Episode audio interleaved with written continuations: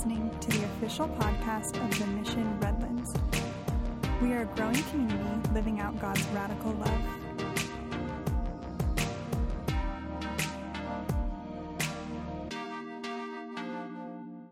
So, for those of you that have been here the last few weeks, you know we've been doing this series on relationships. And about a month or so ago, maybe six weeks ago, Pastor Jason came to Jody and I and said, Hey, would you guys take on the topic of marriage and uh, talk about that? And I don't know if it's because he knew that in July we celebrate our 25th wedding anniversary, so that's exciting for us. So, good. But one thing that he couldn't possibly have known um, is that my parents and my in-laws would both be here this Sunday. My son graduated yesterday, uh, Brendan from Arrowhead Christian, so it's a great event for them. But my parents, this year in June, in less than a month from now, both of them, my parents and my in-laws, will be celebrating their 50th wedding anniversary. So that that deserves applause. So, and and I have to say this about both uh, both sets of both my parents and my in-laws. I am very grateful to them because they have provided a godly model to Jody and I for how to have uh, a good marriage, and I'm very appreciative for them uh, for that role model that they've given us. So last week, as the message began, Ricardo gave us this little pithy video. Uh, I maybe lack that tech savviness, so today we have a few memes that I want to show you uh, before we get started. But um, yeah, I'll just let you guys read through them, and James, you can just sort of cycle through them. Um,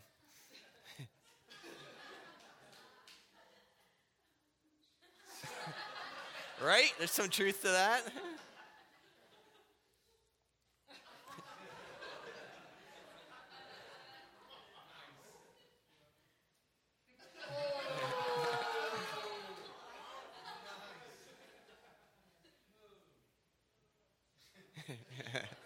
So if you can't read it, it says you already ate yours. So there you go.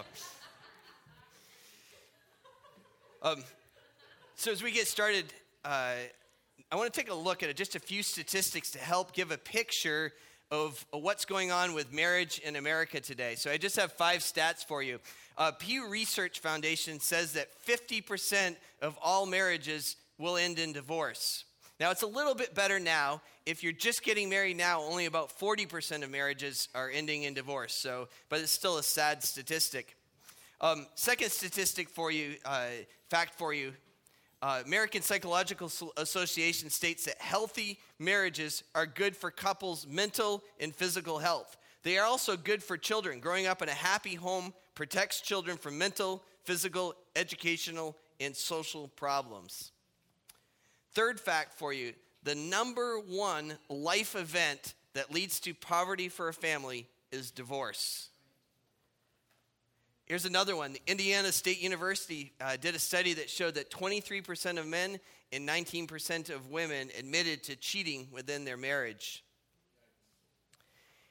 And then a, a final st- stat for you. In just the last 10 years or so, uh, it, the number of 30 to 44 year olds, so adults, uh, cohabitating has doubled in just that time period, gone from about 3% of those adults to more than 8% of those adults. This is not a happy picture of what's going on with marriage in America. However, what does God have to say about this? What's his perspective on marriage? I think there's a couple things here that will help you understand how important uh, marriage is to God. First of all, marriage was the first earthly relationship established by God. So he created Adam. He created, uh, made all of creation. They're in the garden. He's communing with Adam every day. Adam doesn't need anything from any perspective to make himself whole or complete. But God looks at man and says he'd be better if he had a wife. And so he creates Eve. And, um, uh, and he sets up marriage. And we see this in Genesis 2, verse 24. Actually, I think I'll have the verse brought up here. It says, Therefore, a man shall leave his father and mother and hold fast to his wife, and they shall become one flesh. This is God's recognizing that men and women are different than each other, and in those differences are better together. This is equal in value, but not necessarily, or, but different in function. Equal in value, but different in function. So God establishes marriage as his first earthly relationship. Second thing that helps us understand how important marriage is to God is that God uses marriage as a picture of the relationship between Christ and the church. We see this in Matthew chapter 9, verses 14 and 15.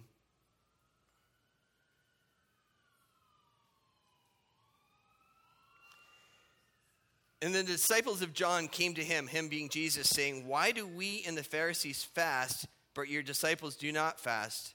And Jesus said to them, Can the wedding guests mourn as long as the bridegroom is with them? The days will come when the bridegroom is taken away from them, and then they will fast. Several times in Scripture, the same picture is used where Christ is seen as being the bridegroom, the church is seen as being the bride.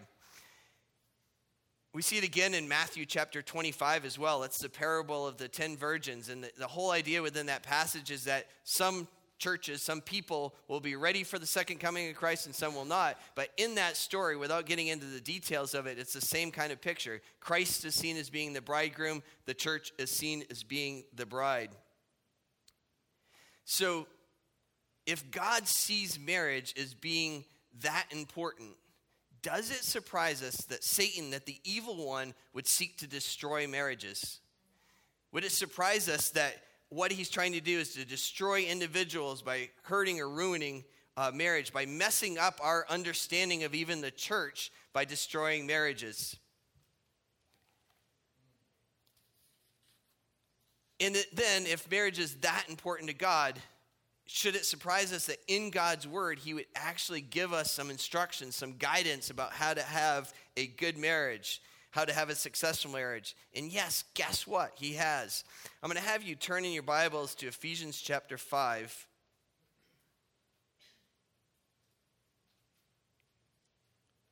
And we're going to be looking at verses 22 to 33. And some of you, as you turn to that passage and you start to read, you know, your blood pressure starts to skyrocket and you're, you know, you're getting all upset even before I've started talking about it. But I think if we need to, to understand this passage properly, we need to go to verse 33 to start. And the reason for that is that verse 33 is Paul's conclusion. So he's given all of these statements, and then he makes a summary conclusion in verse 33. And the only way to understand these passages, the entire passage, is in light of what's given in this summary conclusion of the matter. And in that verse, he says, however, let each one of you love, however, is a conclusion word, a summary word, so we know that that's his conclusion of the matter. However, let each one of you love his wife as himself, and let the wife see that she respects her husband. Jody and I have uh, viewed a video series called Love and Respect by a guy named Dr. Emerson Eggerichs, uh, phenomenal. Highly recommend it to you. But the way he describes it is that love is what the wife most desires, and respect is what the husband most desperately needs. We're going to go back and look at the rest of this passage, and I'll say one more thing before we jump into it as we look at verses 22 to 33 if you're uh, a woman here today and you're highly focused on what the man needs to do, you're part of the problem. And if you're a man here today and you're highly focused as we read this passage on what the woman has to do, you're part of the problem. So as we read through this, focus on what you have to worry about because believe me, there's enough to worry about just for yourself, right? Um, so let's read through it. It says, Wives, submit to your own husbands as to the Lord, for the Lord is the head of the wife, even as Christ is the head of the church, his body, and is himself its Savior. Now, as the church submits to Christ, so also wives should submit in everything to their husbands. Husbands, love your wives as Christ loved the church and gave himself up for her, that he might sanctify her, having cleansed her by the washing of water with the word, so that he might present the church to himself in splendor, without spot or wrinkle, or in any such thing, that she might be holy and well, without blemish. In the same way, husbands should love their wives as their own bodies. He who loves himself, he loves his wife, loves himself. For no one ever hated his own flesh, but nourishes it and cherishes it, just as Christ does the church, because we are members of his body. Therefore, a man shall leave his father and mother and hold fast to his wife, and the two shall become one flesh. This mystery is profound, and I am saying that it refers to Christ and the church. However, let each one of you love his wife as himself, and let the wife see that she respects her husband. So, guys, I'm going to talk to you for a while. Here's the secret for you God's secret for you. What the w- woman most desires, what your wife most desires is love. And not puppy love. Um, it's not, you know, roses and champagne and candlelight dinners love. It's the kind of love that meets three standards in this passage. We want to look at each of those. First of all, in verse 25, it says that you're to love our wives as Christ loved the church. What kind of love is that? It's a self sacrificing love. So think about this. Christ is in glory. He's God. He's in glory. He has a position of authority, and he gives up all of that position of authority, He gives up the uh, who he was to come down to earth, to be born of a woman, to live in a sinful, messed up, corrupt world. And he lived in it in a sinless manner, uh, did not commit sin in his entire life. And yet, at the end of his life, he sacrificed for us on the cross. He takes on all of our sins. His father turns his back on him uh, in the ultimate recognition of what he's gone through for us. And yet, that's the kind of love, men, that we're to have for our lives, our wives. It's a self sacrificing love. And so that means we have to be willing to give up our life uh, for our wife, and not just for say that uh, that purpose of, of sacrifice for that, but it describes it in this pa- passage as being the purpose of sanctifying her, making her holy. Another word for holy is being set apart. I don't really know, as I was getting into this passage, I don't really know exactly all of what that means, but I get this picture that when I love my wife in a self sacrificing kind of way that allows her to be set apart, it means it's set apart from the rest of my relationship, that is protected from this corruption of the world around me, uh, that in some ways I, I put her on a pedestal because of the deep love uh, that I have for her. Second thing that it says in this passage is in verse 28 says that we are to love our wife as we love our own body. Think of all the things that men that we do to care for our bodies. We feed it. Some of us do more than that than we should, but we feed it. Um, we clean it, maybe not as often as we should. we work it out, maybe not as often as should. We go to the doctor. Yep, we tend to take care of our own bodies. When you read this passage, though, it has two elements to it that really specifically apply to how we love our wives. It talks about the fact that we are to nourish and cherish. Um, how does that relate to marriage? When I think about nourishing that relationship I have with my wife, that means that I feed it, I, I care for it, I do the kinds of things that make it grow, and that I cherish it. I see it as more valuable than any other relationship that I have. I put it ahead of anything else that I have in my life. That's the kind of uh, love that God wants us to have uh, for our wives. And then finally, in verse 33, the third standard that God has given us, he says that we are to love our wives as we love ourselves. We could hardly love ourselves any more than we do, right, guys? Um, we're selfish. We want our own way. Uh, we like to do what we like to do. We like to be served. We like to be treated royally. Uh, we like our me time. We even have man caves. That's a lot of love. And this, what this verse is saying is that we actually have to love our wives in that same kind of way that we love ourselves. That's a very high standard. Now, as I was thinking about this, that this week, I thought about this. How do I help make this practical for us? How do we love our wives in the way that this passage is describing. And I wanted to give sort of five pieces of advice, one for every five years of marriage, because maybe I've only learned one thing every five years. I don't know. Uh, but I wanted to share five things with you uh, that I think can, can help you in terms of loving your wife in the way that you should. Um, the first thing that I want to share is that uh, it's really important to share duties at home. And um, I'll say this it was really interesting when I was looking into the research on good marriages over and over again. By far, one of the single highest uh, reasons for satisfaction in a marriage is when husbands and wives share responsibilities in the home. And when Jody and I were first married, I remember conversations during that first year. We were both young professionals, both working outside the home, and there was a lot of conversations. I think this was good for where we're at that point we were at in our marriage. Conversations about how do we split these duties in the home, and a lot of talks about fairness and what was right, and you know, 50-50 and those kinds of words. But I have to tell you that after 25 years of marriage, if we're still having those same kind of conversations about 50-50 and fairness, that's a problem. You know, part of my way of demonstrating love for my wife is that when there's laundry to be folded, I fold it. When there's dishes to be taken out of the dishwasher, I take them out of the dishwasher. When there's laundry's piling up, I do laundry. I don't think about it in terms of, well, has she done her part that she needs to do? No, I focus on it from my own perspective. And the second thing I'm going to challenge you guys on related to this uh, same point of sharing the duties at home is if you go into a situation and think, well, those that's woman's work and it's not my responsibility.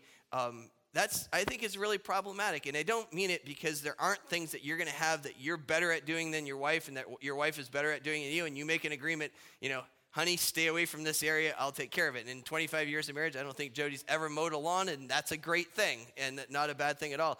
But if I go into it with an attitude that it's her responsibility to do it, that's a problem rather than seeing it as something that's a privilege for me to do uh, in her place. So share duties at home. Uh, second thing, uh, challenge that I would say for men, second way of showing love to our wives is to be faithful in all things. And this is more than, you know, being uh, not being in a sexual relationship with somebody else. It's more than that. It's being emotionally faithful as well. If you're going around looking for emotion, making emotional connection with somebody that's not your wife, you're automatically creating a disconnect with your wife. That's a problem. Um, if you have an issue with porn, you're automatically creating uh, this ideal of a sexualized, uh, idealized woman that's not your wife. That's a problem. Be faithful in all things. If you need to be faithful in how you use your time, if you're not committing to your relationship uh, in the way that you should, that's a problem. You need to be faithful in all things. Um, you need to be faithful in your finances. If you have your own little secret stash of money that you get to do the fun things that you like to do in, and then you resent it every time your wife spends any money at all, that's a problem. You need to be faithful in all things. Um, Third thing here is that I would say to men is that you need to learn her love language. So a guy named Gary Chapman wrote probably 20, 25 years ago a book called uh, The Five Love Languages. And his premise, his whole idea of the book is that every person has a language in which they best receive another person's love, how they would tend to express love and how they would tend to receive love, so to know that somebody else loves them. And uh, there are five of these that he's identified. Uh, so, one of them is what's called the love language of gift giving. So, if your wife has that love language where she needs to receive gifts, then you have a wife where you need to you need, you need to be buying roses and you need to be buying jewelry. You need to express your love to your wife in ways that would show that you're giving gifts to her. Um, the second love language that he's identified is what's called quality time. Quality time. If your wife has a love language of quality time, then you better get used to long walks, long talks, or lots of listening uh, because that's important to her. that's her love language. Third would be words of affirmation. So, if this is your wife's love language, and you need to find ways of encouraging your wife, telling her she's beautiful, that you're proud of what she does at work, that you have uh, respect for her, that she's sexy, she's beautiful. Uh, you need to be able to express that to her because she has this love language of words of affirmation. Fourth love language is acts of service. If your wife has this love language where she uh, receives love and sees love in terms of what you do for her, then you better get good at cleaning toilets, okay? That's my message for you. And then finally, physical touch is the fifth love language. And uh, if this is your wife's love language, then every day before you leave for work in the morning, there's a kiss and a, a moment where you tell her that you love her. Uh, there's snuggles uh, on the couch at night while you're watching a movie because this is how your wife recognizes and sees love in you. So the third thing was need, uh, knowing her love language. Fourth is consciously put her needs ahead of your own. I remember when Michaela was first born, um, I was a good late 20 something guy, and uh, I loved video games. And uh, it took a little bit after she was first born to realize that if I was going to love my wife appropriately, that when I returned home from the end of the day, she needed me to be a dad and be a lot of a dad at that point in life because it was it's tough, tough having a newborn, having a, a young baby. And for me to express my love to my wife meant that I had to consciously put her needs ahead of mine. I had to give up my fun that I enjoyed doing with playing video games to make sure that I was uh, taking care of Michaela and, take, and taking care of my wife in the way that I needed to. And then, guys, the fifth way that you can sh- express your love to your wife is in, I'm going to give it in one word, and that word is lead. And um, marriages can devolve into what Eggerichs calls the crazy, the relationship crazy cycle, the crazy relationship cycle. Your wife says something that disrespects you, so then you say some mean words to her, so then she does something that uh, you know further shows a lack of respect, and so then you fail to express love to her, and you to see this is spiraling down and going the wrong way. I really believe that one of the ways that God calls us as men to lead in our relationship is to lead in that situation to br- break that crazy relationship cycle. Your love for your wife has nothing to do with whether she respects you. You make a decision to love, and your decision to love is going to change your relationship. God's called us as men to lead, and this is one of the ways that we can lead is by breaking this r- crazy relationship cycle. And now that I've picked on the men long enough, Jody's going to take her turn with uh, sharing some thoughts uh, for all of us as well.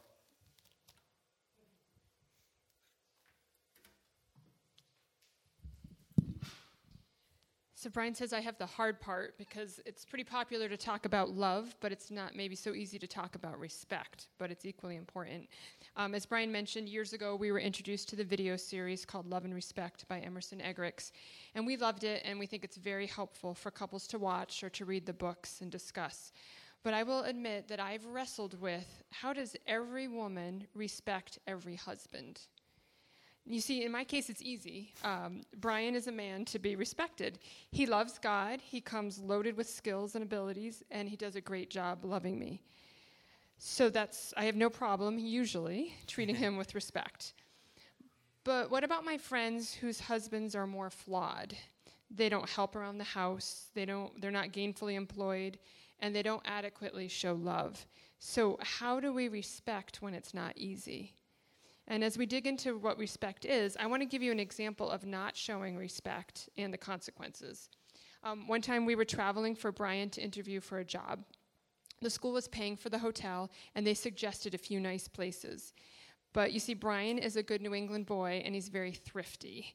And so he, just, he went online and he started looking for a hotel, and he decided that he should get a cheaper hotel that was further away and that wasn't as nice. So I came along and I saw what he had done and I threw out my hip. and I said, Why in the world would you pick that nasty hotel out of town when they said they would pay for the nice one right there? And I put my hip back and I, I went to bed. I was just so disgusted with him but but honestly, I didn't really think much about it after that. I just you know, but when he came to bed that night, he was so mad, and I don't mean like a little mad. He was really mad, and it took me years to realize why he felt so badly about that. But then I realized that I had belittled his abilities and I had disrespected him when I said what I did. And, you know, I could have disagreed with his choice and I could have suggested to him we might be better off going with a different plan, but I went about it the wrong way. And you've heard that sticks and stones can hurt my bones, but words can never hurt me. But that's a lie. Words do hurt, and they do influence us. So I want to go ahead and talk about what is respect. And respect is positive regard no matter what that person has done. So, positive regard no matter what they've done. So, you failed me yesterday, but today I welcome you with positive regard. Your behavior does not influence how well I treat you. So, I think of this old man that I see at the donut shop a lot. I could, this old man, I could show him no respect by maybe pointing him out, laughing at him, snickering at him as I go by. Or I could greet the old man with, How are you this morning, sir? Have a great day. So he hasn't done anything differently, but I can either show him respect or no respect. So here are five things that as wives we can do to show respect. Uh, number one, we can respect and we can expect the inner desire to do what is right. So we can respect the inner desire to do what is right. Uh, so, for my hotel example, I could have said, I know you want to use the school's money wisely, and I respect your integrity to do what is best. Brian wasn't trying to put me in a bad situation. He was trying to use the school's money the best way he could. But it's my choice to focus on the negative or the positive. And say your husband goes to the grocery store and he brings home the wrong thing. Do we respect his desire to have gotten the right thing, or do we mock him for falling short? So that's a good little example. Uh, number two, are we contemptuous? Is your weapon of choice verbalized contempt? Do you speak, do I speak in a condescending and disapproving voice? And what do you look like when you're upset? Do your eyes get dark? The hand goes on the hip. You get the finger out. Uh, what would would you want someone else to speak to your son the way you speak to your husband? Mm. And a question to ask ourselves is when, what I'm about to say, is it going to sound respectful or disrespectful? And this question only works if we're stewing and we're thinking about it ahead of time, because I think a lot of times when we're disrespectful, we're just flying off the handle. We don't think about it, we just do it. So we have to practice showing respect so that eventually it becomes natural and that we're not naturally going to um, disrespect. Uh, number three, they may not deserve respect, but they will respond better to respect than to negativity and disrespect. So, again, if you think of the old man at the donut shop, he hasn't earned my respect, but what's going to be better for him? If I snicker at him and walk around him, or if I greet him? You can almost see him sit up straighter if I greet him with respect. So let's take an example. My husband's, my friend's husband is sleeping late and not helping um, around the house. So, what are her options? Option one is she throws out the hip and she gets the finger and she lets him have it. And option two and this is hard, and this is why we have to pray and ask God to help us to show respect because it's not natural. But another option for her would be to say, I respect your need for sleep. But in truth, though, now I feel pressured for time. Would you be willing to help me fold this laundry? It might not be perfect, but it's better than ridicule or contempt. Um, number four, as women of God, we must be above being controlled by our husband's behavior or shortfalls. Hmm. With God's help, my husband cannot make me become contemptuous or undignified. I am to show respect. He cannot make me become shrill. I am responsible for my own behavior. So when the husband sleeps in late, it does not make us lose our control. And if you think about it, how do we feel after we've gone off or laughed at our spouses? For a moment, you may feel that temporary exhilaration because you were right. Mm-hmm. But deep down, we know we've crossed a line and we've done wrong. So we need to do our part no matter if they are falling short. And it refers back to when Brian said that the husbands need to love the wives no matter what. And the same for us as wives. We need to be respecting them no matter what. Um, number five, Jesus loved us when we were sinners. Of anyone, we Christians should be able to imp- apply unconditional regard. We didn't earn Christ's love, and likewise, those around us don't need to earn our positive regard.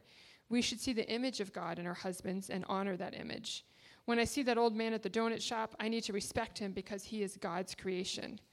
I must respect you. I respect I have to respect my clients, my coworkers. So surely we can extend that to our spouses. So that was my last point, but I want to do a little bonus and I want to ask you give you a little homework assignment this week. And I want you to ask your spouse what makes you feel respected. Or you could ask what makes you feel disrespected. And I didn't tell Brian I was going to do this, so I'm just going to ask him right now. Honey, what makes you feel respected? Wow. I knew it would be more fun if I didn't warn you. um, I, I think I think when Jody's proud of what I do at work, it's always a big way that I feel um, good about myself. Um, I feel like when I make a decision and feel like I've tried to do something the right way, if she recognizes that I was trying to do it the right way, that's a, another way of showing respect as well. Okay. Um, and I think when you, like, even he had to think about it, right? And we've been working on this for a long time. When you ask your spouse this, at first they might not be able to identify it right away, but help them to realize what you're asking is what makes them feel good about themselves or what makes them feel bad about themselves. And I love to encourage people to have these discussions when you're feeling totally cool. Nothing's going on, you're just having dinner. You don't, you don't ask this in the heat of the moment, but, but you just ask them when things are good because that way they can think clearly and they can tell you this is what makes me feel respected. Um, as we close today and the uh, worship team comes back up, I just want to challenge you with this thought. God has clearly made marriage to be very important. And it's so important to God that Satan takes it on as an area that he seeks to attack it in. And if it's that important to God, are you making it important for you as well? Are you doing everything you can to create a godly marriage? Men, are you doing everything you can to love your wife as Christ loved the church, as these passages talked about? And women, are you doing everything you can to show respect uh, to your husband? And as we close right now, I just would challenge you with that. Um, I was in a couple conversations over the last couple months with men whose wives were making a decision to uh, leave them, to divorce them. And the thing I was struck by with it that was discouraging to me is I felt like in, in both these cases that these uh, gentlemen were too quick to be like, well, I guess it's it. Guys, do everything. Fight for this marriage. Do everything you can to create a powerful, godly marriage. And it obviously takes two of you to make it happen. Uh, but our job, our role, is to um, is to be obedient to that and to seek to do everything we can to create strong marriages. Um, let's close in a word of prayer, and as they do that, if the ushers want to come forward as well. God, as we close this morning, Lord, we just we know that you've created this institution of marriage, and um, it's your design, it's your desire for us in this world. Um, not that it's the only design, but that it's when it happens, when a man and a woman choose to be in relationship, make that covenant relationship with each other, you've set it apart and said it needs to meet a certain kind of standard, to be a certain kind of way. And it takes work to reach that standard, Lord. And you've done it because it's a picture that you have for us of Christ in the church. It provides an understanding of what the church's relationship is to be like with your son, Lord. And I just would ask that you'd help each of us here that's married to be uh, earnest about creating godly and good marriages. For those that are not married, Lord, that are seeking to be married, that we begin now to think about laying that right kind of foundation uh, for the future. God, as we take this offering now as well, I just would ask that you would use these resources uh, to support your work in this community and in this region. We ask this in Christ's name. Amen.